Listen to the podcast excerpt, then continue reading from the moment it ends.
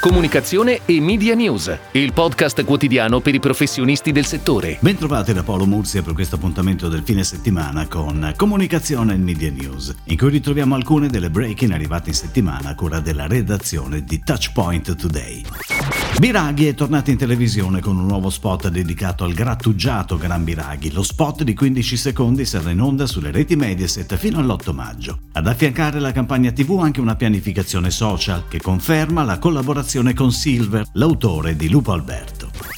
Comunico è stata scelta con affidamento diretto dalla Fondazione Dolomiti UNESCO come partner di comunicazione per il Dolomites World Heritage Geotrail, un progetto volto a promuovere un turismo sempre più consapevole nel territorio delle Dolomiti. L'agenzia si occuperà della definizione delle linee guide strategiche del piano di comunicazione e dello sviluppo creativo delle attività. L'ONERA delle attività è previsto per la seconda metà del 2021.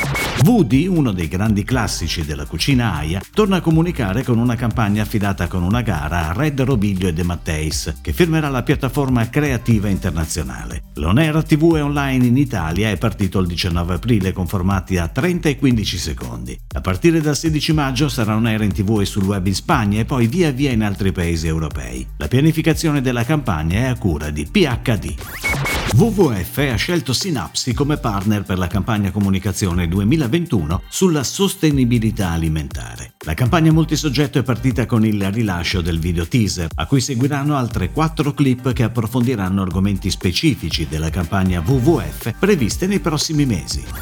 A seguito di una consultazione, Dentsu-X si è giudicata il budget di comunicazione di LANEF, affermata realtà imprenditoriale del settore ittico. L'incarico è già attivo con una campagna TV partita il 15 aprile. La pianificazione prevede inoltre una selezione di canali a tema quali Gambero Rosso e Food Network trasformare KFC in un love brand di riferimento per le nuove generazioni. Questo è l'obiettivo che vede da oggi affiancate l'azienda leader nella ristorazione veloce e la media company Frida Media, un approccio strategico social first e purpose driven attraverso una rinnovata narrazione che utilizzerà sia i canali social che gli strumenti dell'advertising tradizionale. È tutto, grazie. Comunicazione e Media News torna lunedì. Buon weekend a tutti voi. Comunicazione e Media News, il podcast quotidiano per i professionisti del settore.